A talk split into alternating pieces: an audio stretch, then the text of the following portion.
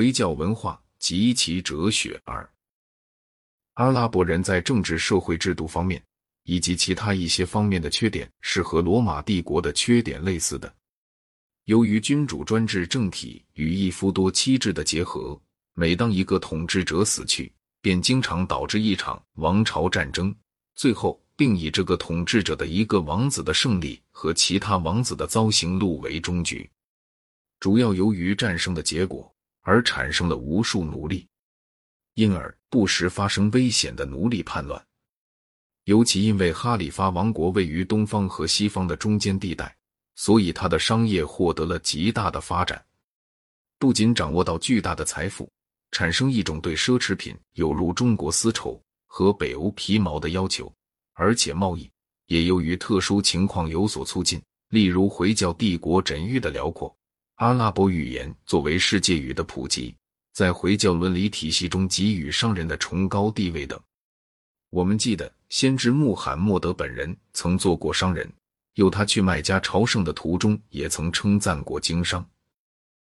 这种商业有如军队的统辖，有赖于阿拉伯人承继于罗马和波斯的大规模公路。他们不像北方的征服者那样，竟然听凭这些公路崩坏失修。虽然如此，帝国还是逐渐分崩离析了。西班牙、波斯、北非和埃及相继分裂出去，从而获得完全或近于完全的独立。阿拉伯经济最出色的一面是农业，由于他们居住在缺水的地方，因此特别擅长于灌溉。直至今日，西班牙农业还受到阿拉伯人水利工程的实惠。回教世界独特的文化虽起源于叙利亚。却随即盛行于东西两端，波斯与西班牙。叙利亚人在征服期间是亚里士多德的赞美者。奈斯托留斯教派重视亚里士多德过于柏拉图，柏拉图是为天主教徒所喜爱的哲学家。阿拉伯人最初从叙利亚人获得希腊哲学的知识，因而从一开始，他们便认为亚里士多德比柏拉图更为重要。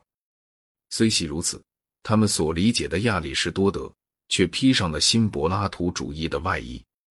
金帝约死于八七三年，这个首次用阿拉伯文写哲学的人，同时也是阿拉伯人出身的唯一著名哲学家，翻译了普罗提诺所著《九章集》的一部分，并以亚里士多德神学的名义刊行了他的翻译。这给阿拉伯人关于亚里士多德的观念带来了很大混乱。阿拉伯哲学界自此历时达数世纪之久，才得以克服这种混乱。当时在波斯，回教徒与印度有了接触。在八世纪时，他们从梵文书籍中获得了天文学的初步知识。大约在公元八百三十年，穆罕默德译本《莫萨阿勒·花拉兹米》，一个梵文数学天文学书籍的翻译家，刊行了一本以后在公元十二世纪译成拉丁文。名叫《印度及术法》的书，西方正是从这本书中最初学得我们称为阿拉伯数字的东西。其实这是应该叫做印度数字的。这人又写了一本关于代数学的书。到公元十六世纪为止，这本书曾被西方用为教科书。波斯文明在智力和艺术方面一直是令人赞羡的，但自从十三世纪遭受蒙古入侵后，便一蹶不振了。奥马卡亚姆是我所知的唯一诗人兼数学家，于公元一零七九年改定国历法。奇怪的是，他最要好的朋友竟是暗杀党的创始人，享有传奇诗令名的山岳老人。波斯人是伟大的诗人菲尔杜西，约生于九四一年，是沙那马的作者。凡读过他的作品的人都说他与荷马相匹敌。作为神秘主义者，波斯人也很出色，但其他回族却不是这样。线上存在的苏菲派可以有很大自由来神秘的和寓意的解释正统教义。该派或多或少带些新柏拉图主义的意味。希腊影响最初传到回教世界是经由奈斯托留斯教派，但他们的世界观却绝对不是纯粹希腊式的。公元四八一年，他们在埃德萨的学校为东罗马皇帝芝诺所封闭。以后其学者遂迁往波斯，并在那里继续他们的工作，但也不无受到波斯影响。奈斯托留斯教派重视亚里士多德，只是为了他的选择。起初，阿拉伯哲学家认为最重要的也就是他的逻辑。此后，他们也学习了他的著作《形而上学》和《灵魂论》。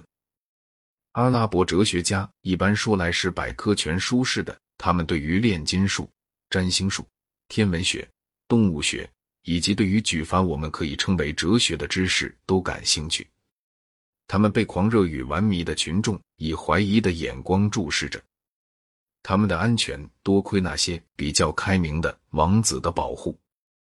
值得我们特别注意的有两位回教哲学家，一是波斯人阿维森纳，一是西班牙人阿威罗伊。前者闻名于回教徒，后者则闻名于基督教徒中间。阿维森纳·伊本·希纳的一生是在人们通常认为。只能在诗里才有的那类地方中度过的。他生于波卡拉，二十四岁时去到基瓦，荒漠中寂寞的基瓦，以后去到克拉桑，寂寞的克拉斯姆海岸。他在伊斯巴罕教了一个时期的医学和哲学，以后便定居在德黑兰。他在医学方面甚至比在哲学方面更为知名。不过，他对葛兰医学并没有什么增益。从公元十二世纪到公元十七世纪，他一直被欧洲人视为医学的导师。他并不是一个圣洁的人物，事实上，他非常嗜酒与好色。他受到正统教派的猜忌，但由于他的医术关系，却结交了一些君王。他曾因土耳其雇佣兵的敌意，不时遇到麻烦。有时他躲避起来，但有时又被投在监狱里。他著了一部百科全书，由于神学家们的敌意，在东方几乎被淹没；但在西方，由于这本书的拉丁文译本却颇具影响。他的心理学具有一种经验主义的倾向，他的哲学比他的回教哲学家前辈更多接近于亚里士多德，和更少接近于新柏拉图主义。他像后期的基督教经院哲学家那样，曾专心于共相的问题。柏拉图说诸共相先于万物而存在。亚里士多德有两种见解，当他自己思想时，他有一种见解；反驳柏拉图时，又有一种见解。这就使得亚里士多德在注释家前成了一个理想的对象。阿维森纳发明了一个公式，这个公式此后曾为阿威罗伊和阿勒贝尔图斯马格努斯所重述。思维导致形式的一般性。从这个公式上来看。人们可以设想他不相信离开思维的共相，然而这种看法也还失之于单纯。类概念以及共相，据他说，同时在万物之前，在万物之中和在万物之后。他对此做了以下的解释：在上帝的理解中，类概念存在于万物之前。譬如，上帝决定创造猫，这就需要上帝应有猫的观念，因而在这方面来说。这观念是先于个别的猫的。类概念存在于万物之中，存在于自然的事物之中。当猫已被创造，猫性便存于每只猫之中。类概念存在于万物之后，存在于我们的思维之中。